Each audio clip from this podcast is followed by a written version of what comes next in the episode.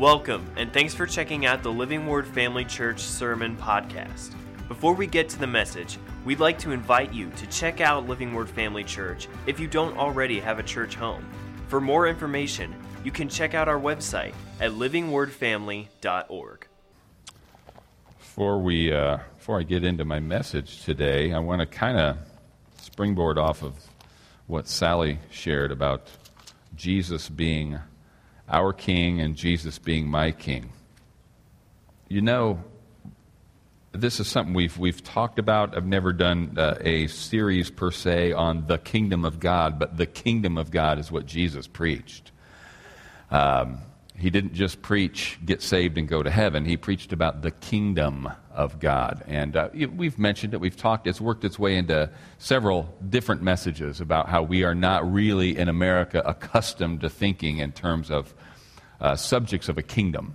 But we are, if we are believers in Christ. Uh, and it's nice to think that our Savior, who loves us, is the King of creation. But sometimes I think we forget that He intends to be our King, my King and your King as well. And many of you had to read uh, Plato's Republic at some point in your probably your college career. Did you ever have to take a political science class where you had to read The Republic by Plato? Surely I am not the only one that ever had to read that. There's one. Any, seriously? Am I going to be speaking in a vacuum here? Well, it's a. I could say it says whatever I want then, can't I? Not that it's the Word of God. It doesn't matter all that much, but it is. It's, it's a, it's a uh, conversation uh, between these philosophers uh, uh, talking about what is the best kind of government. And uh, really, where they land, Plato talks, he, he builds this imaginary kingdom where the ruler of the kingdom is the philosopher king which is kind of another expression of the idea, you've probably heard the idea of the benevolent dictator.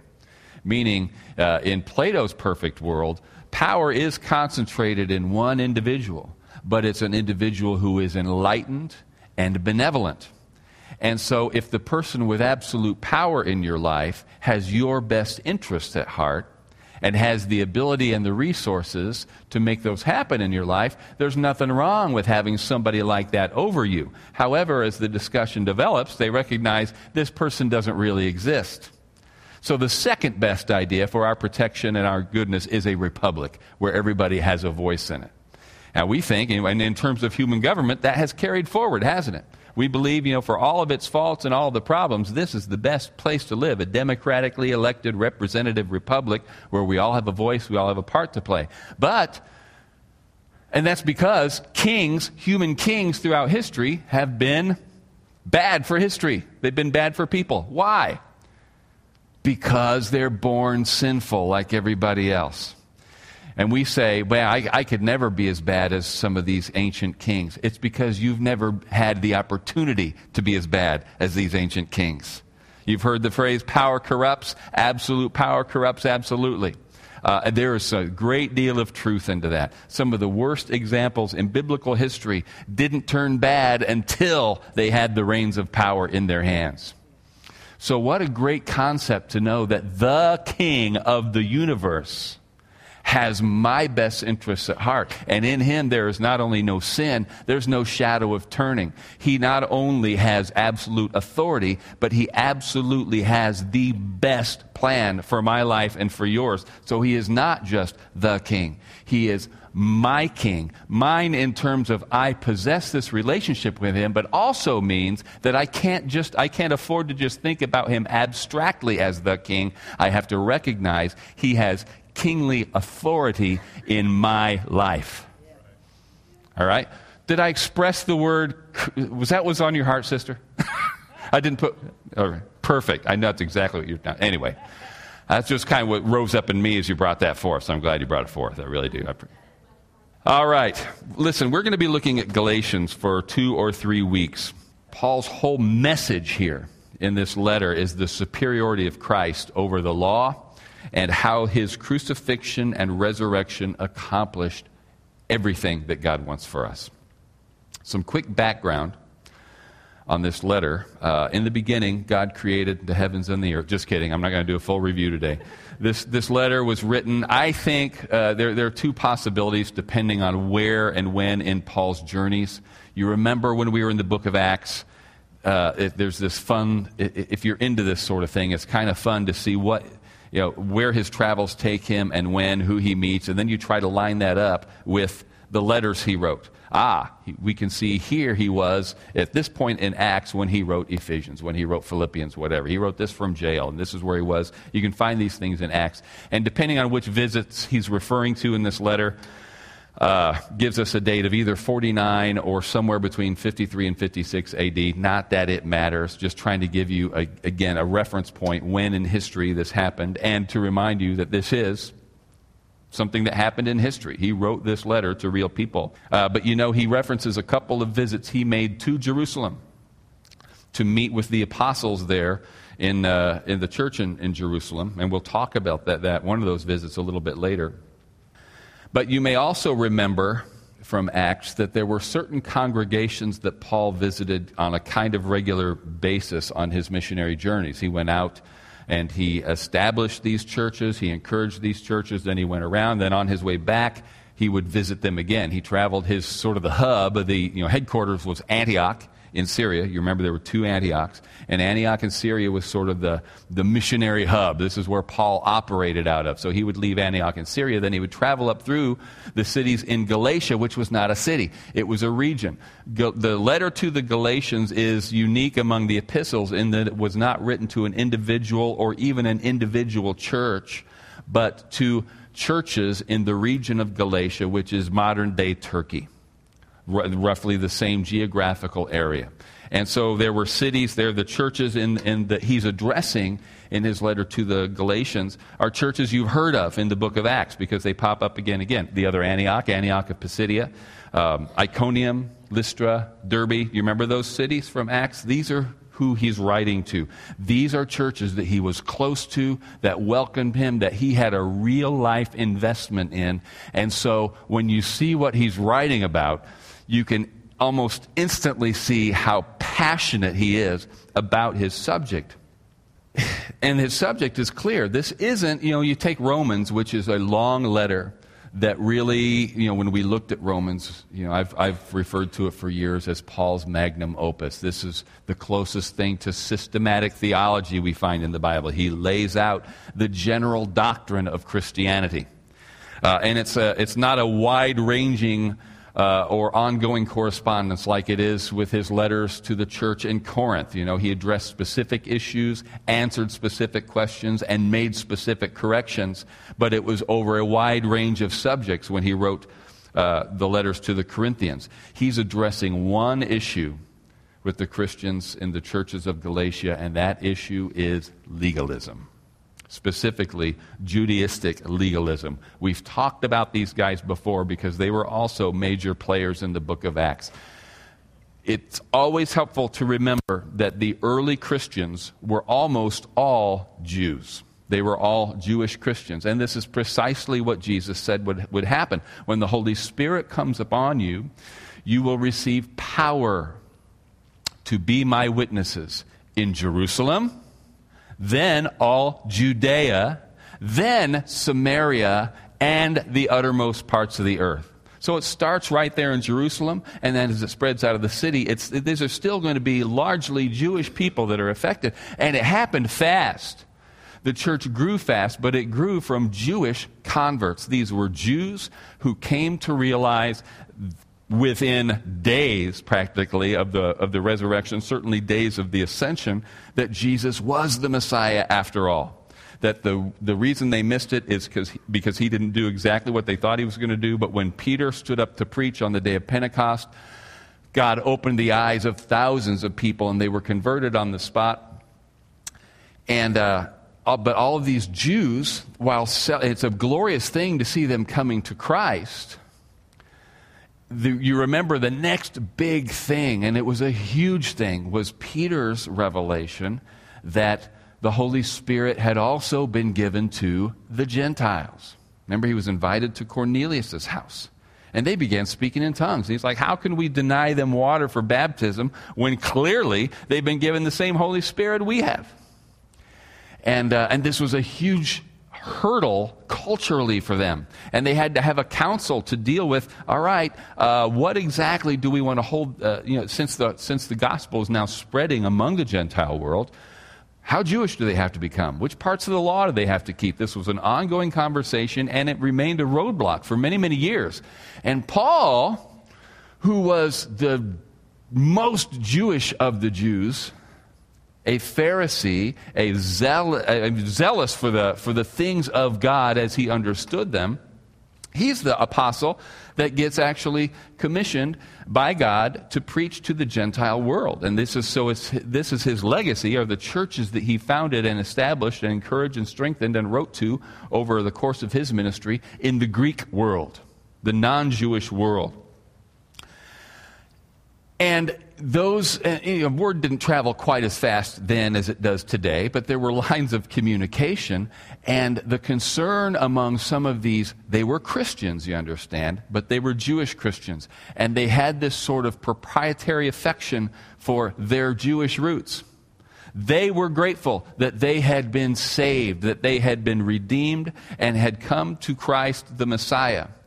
And it's not that they were opposed this member, it was, a, it, was a, it was a hurdle, but they had cleared it. They understood that he was also the Savior of the Greeks, the Savior of the Gentiles. They were okay with that, but they still, in their mind, their, their, their limited understanding, Jesus was ultimately the Messiah and Savior for the Jews. Therefore, if the Gentiles were going to be saved by this Messiah, they had to become Jews first. You understand? They weren't against Greeks coming to Christ. And when I say Greek, same thing as Gentile, interchangeable terms in terms of the, what we're reading here. They weren't against, in fact, they were for Greeks coming to Christ. But since you could only accept the Jewish Messiah if you were Jewish, you had to do it in that order. And if you happened to get it out of order, then that's fine. You can embrace your Jewishness even after you confess Christ. How do we do that? Circumcision. And so the Judaizers would come into these churches that Paul had preached the gospel to, who had embraced the gospel, and say, Glad you're uh, glad we're all sort of on the same team here, but you, you forgot something. Uh, we are glad that you know the same Christ we know, but you need to be circumcised. You need to have respect for our law. After all, the Messiah you embraced is the Jewish Messiah. You need to embrace your, your new Jewish heritage. And it started with circumcision, but they wanted to sneak the whole law in. And Paul is absolutely astounded, not that the Judaizers are coming in here and saying this, but that the Galatians start to embrace this. And Paul can't believe it. You want to see something interesting? Go through the first few verses of the other epistles Colossians, Ephesians, Thessalonians.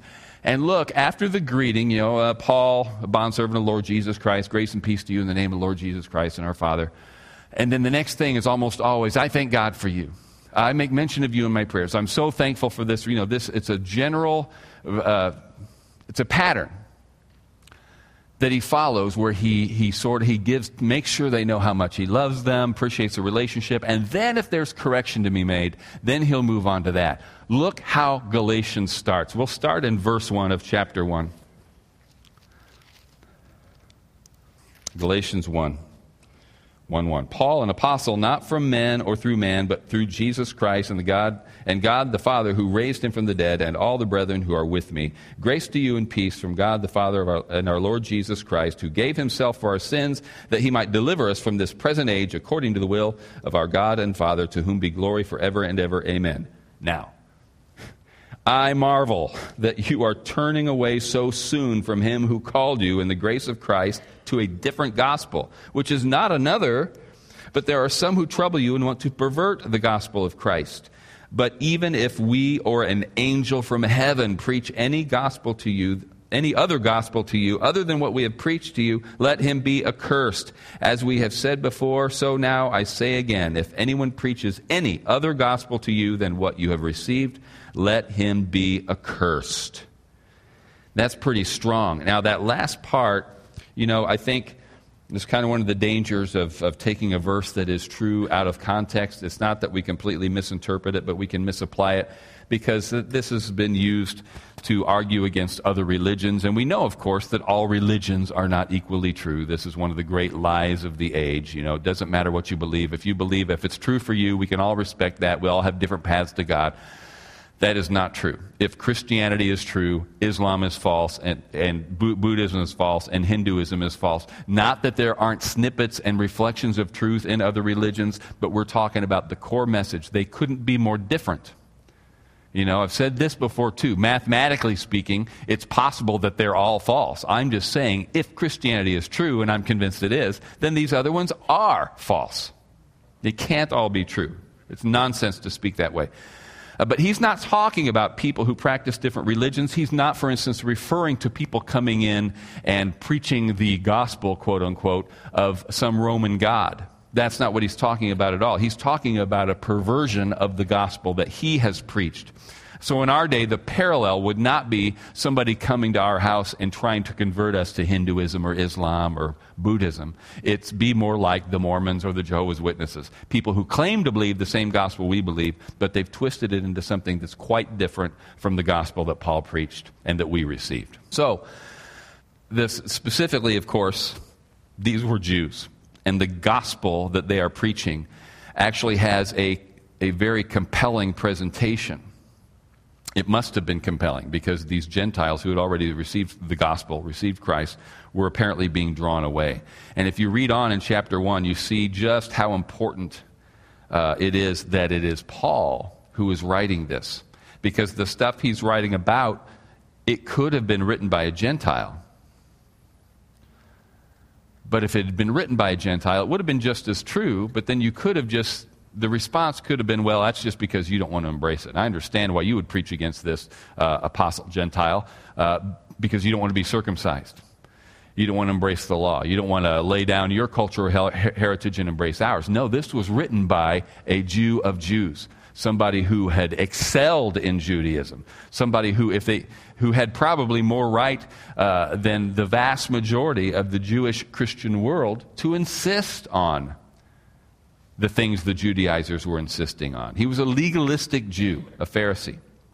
Uh, he was so dedicated at one time to his religion that he had been actively persecuting the church because he thought originally that Christianity was a refutation of everything that he had learned and held dear for his whole life.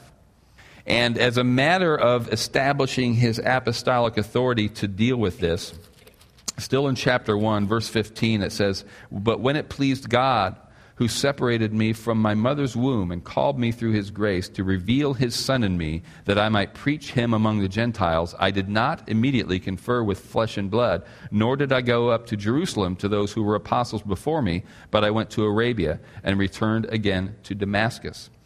And then, after, and in verse 18, it says, Then after three years, he went up to Jerusalem. It's that's super important here.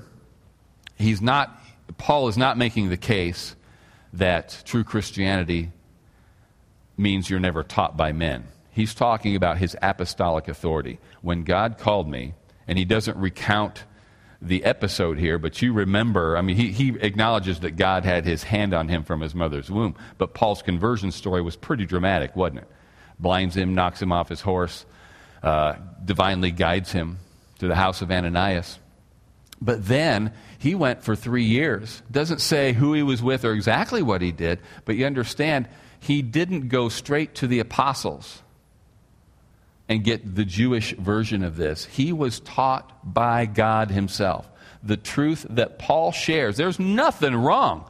And most preachers today, most good, God called, genuine preachers and teachers, are teaching and preaching what they have been taught as we you can use this in a number of contexts, but it's certainly true even as believers that we stand on the shoulders of giants. We're able to know and embrace what we know and embrace because of the work of so many who've gone before us down through the centuries. Paul went and just was with God, and Jesus Christ revealed this stuff to him. So when he writes this stuff, he doesn't, he, you never see Paul writing stuff. You know, I've been thinking about this. I could be wrong about it, but here's what I think.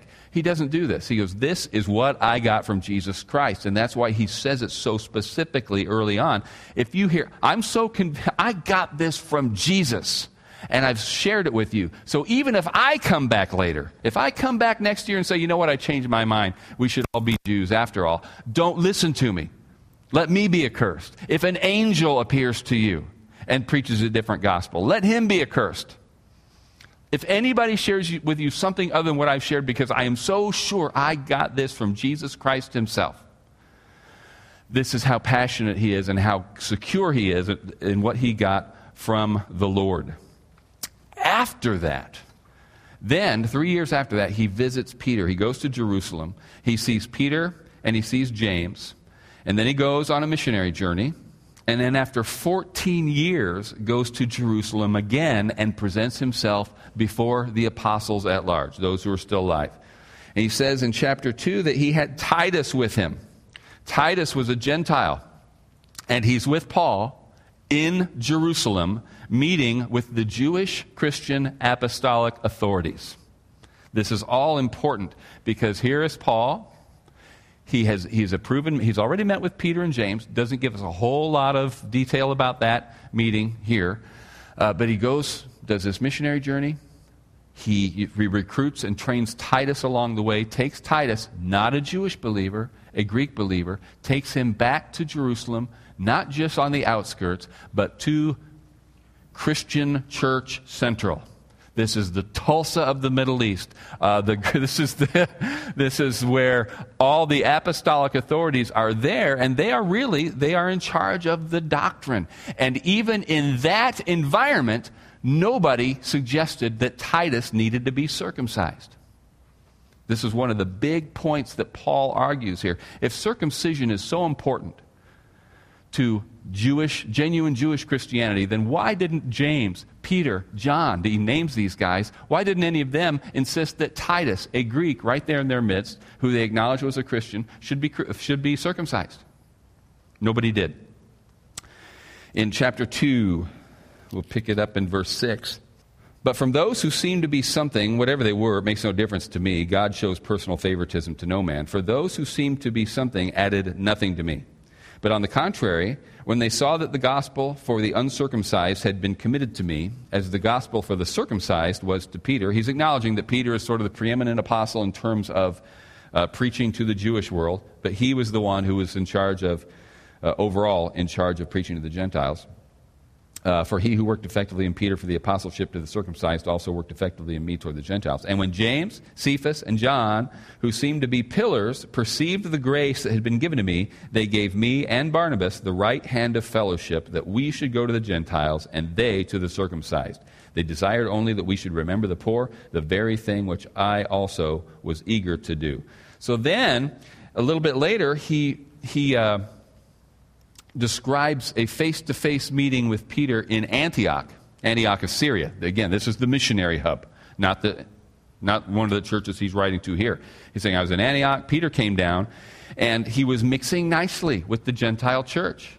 You know, Peter, I'm sure, sees himself as kind of an important figure in the Gentile church because of what happened at Cornelius' house. The big Gentile, this was where the barrier was broken down.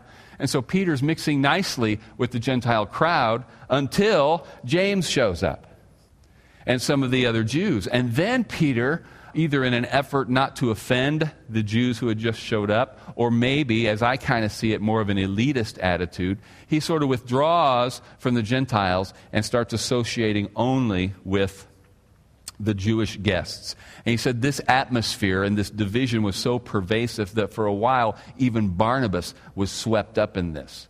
And it offended Paul, and it said he opposed him to his face.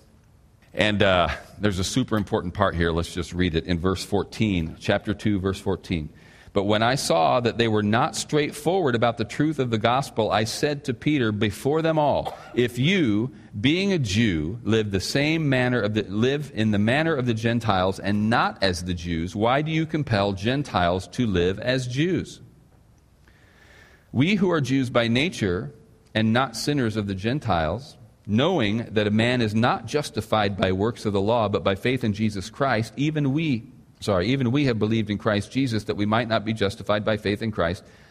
Sorry, that we might be justified by faith in, faith in Christ and not by the works of the law, for by the works of the law shall no flesh be justified.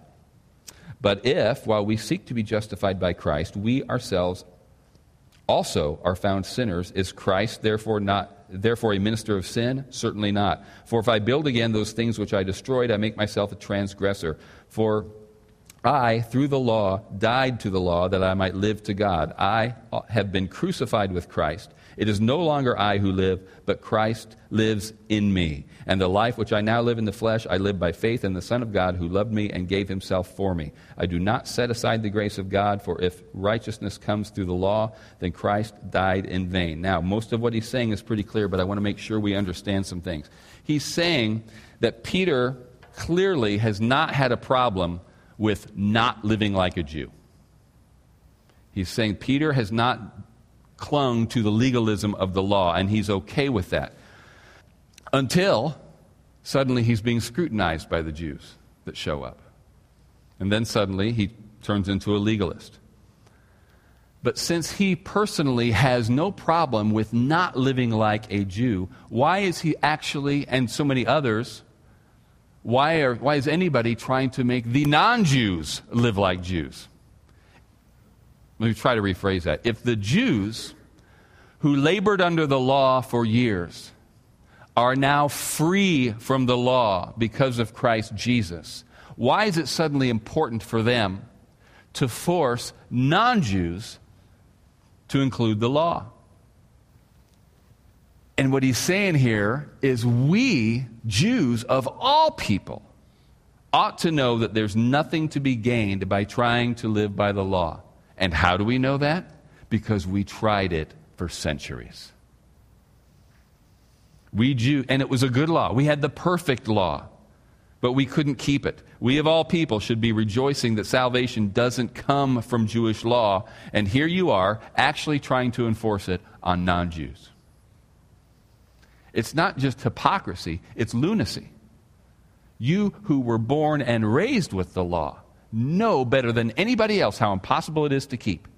And now that you've been freed from it, you want to force it down the throats of Gentiles who it's new to. And then he says, maybe what you're saying is, uh, maybe your justification for this attitude is that you see even those of us who confess Christ are not uh, manifestly perfect. You still see evidence of, of sin in us from time to time. What are you saying? That Christ's work was insufficient? Or, that, or even worse, are you saying that Christ makes us sin? Of course not. We're growing in this, and so are you. All we're saying is that any good that we do as believers is Christ in us. The good that I manage to manifest in my life is simply me allowing Christ in His power and His perfection to live through me. I can't take credit for that. Look, there was nothing wrong with the law, right? But the law could not compel me to do good because the law couldn't change me. And the problem all along was my nature, my sin nature. So ultimately, what the law could do was convict me. And because I was guilty, it condemned me.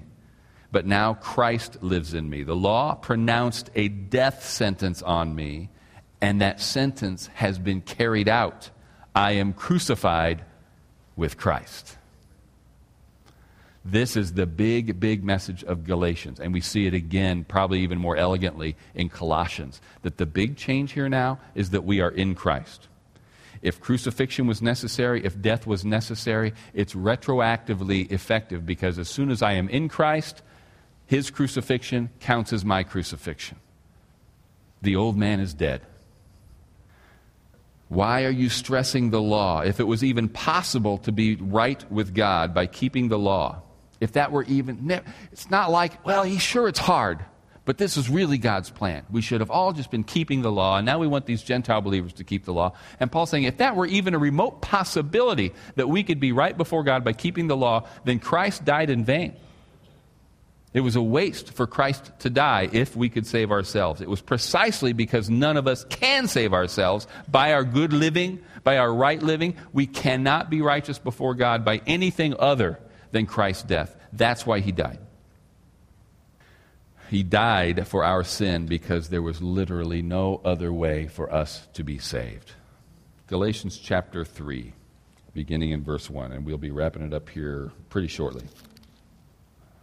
O foolish Galatians, who has bewitched you that you should not obey the truth, before whose eyes Jesus Christ was clearly portrayed among you as crucified? This only I want to learn from you. Did you receive the Spirit by works of the law or by hearing of faith? Are you so foolish? Having begun in the Spirit, are you now being made perfect by the flesh?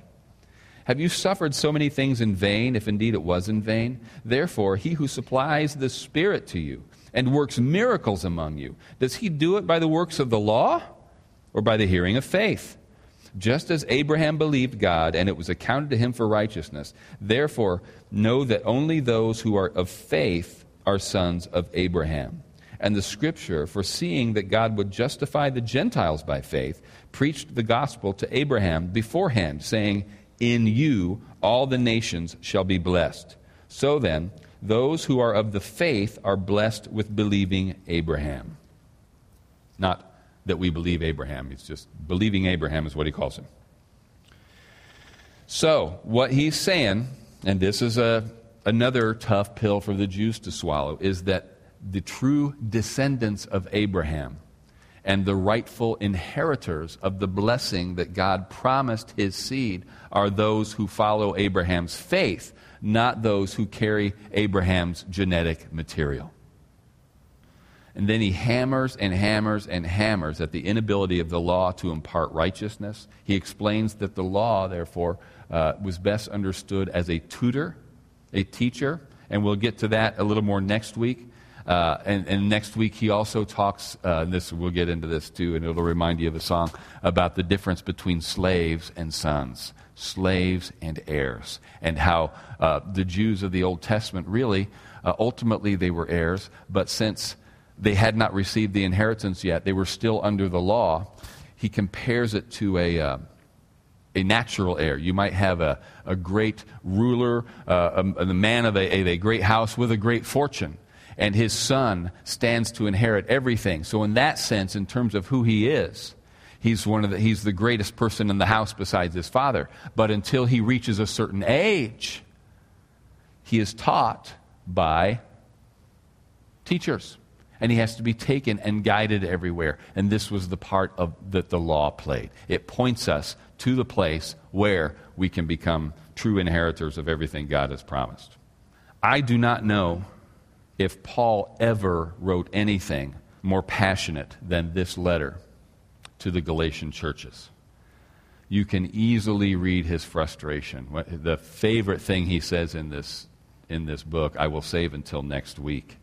But he really lets the Judaizers have it at one point, and really just making fun of how important they think circumcision is.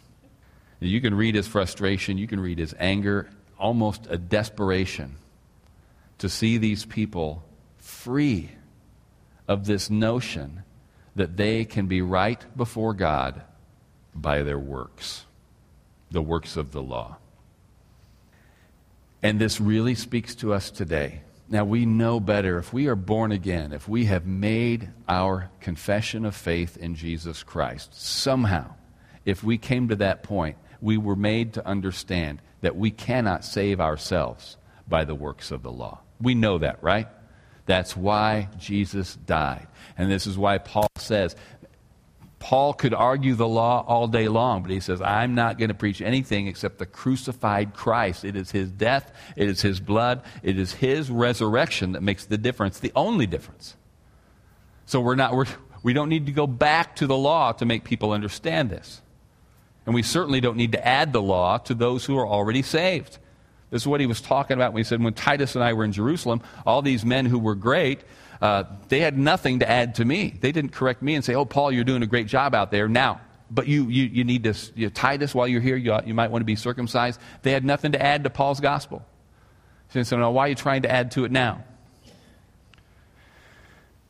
with us, it's not a matter mostly of us keeping Jewish law.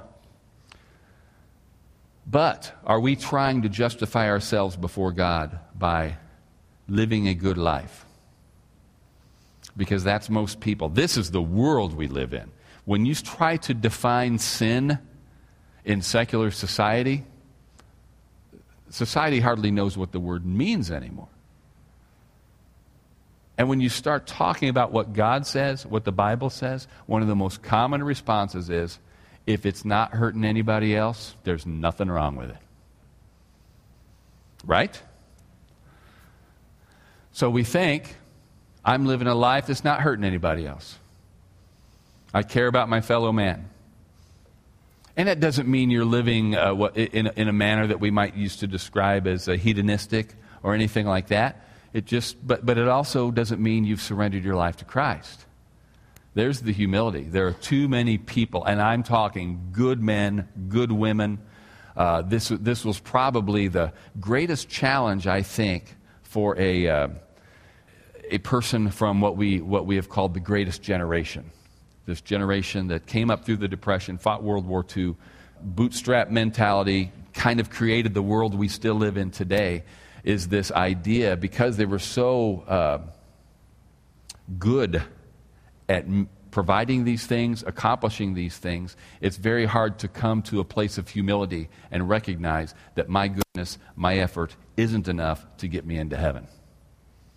Well, what do I need that for? I've never lied, I've never cheated, I've never, and they really have lived exemplary lives.